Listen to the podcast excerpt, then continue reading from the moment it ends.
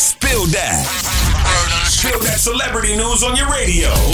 Hey, yo, Tashiks. Spill that. Yo, so one of rapper Future's baby mamas, Eliza Reign, has rejected his $1,000 a month child support offer. She wants $53,000 a month. She says $1,000 just isn't enough. Looks like she looking for more than just child support. She looking for a come up. And other news, Tory Lanez says he will not be attending any functions that require him to bring a weapon. I feel like Tory Lanez is growing up a little bit. And like always, you can catch an all new split of celebrity news with me, your girl Ty Sheeks, each and every weekday. It's 1230. For more Spill That, check out the True Talk blog on Power 1061.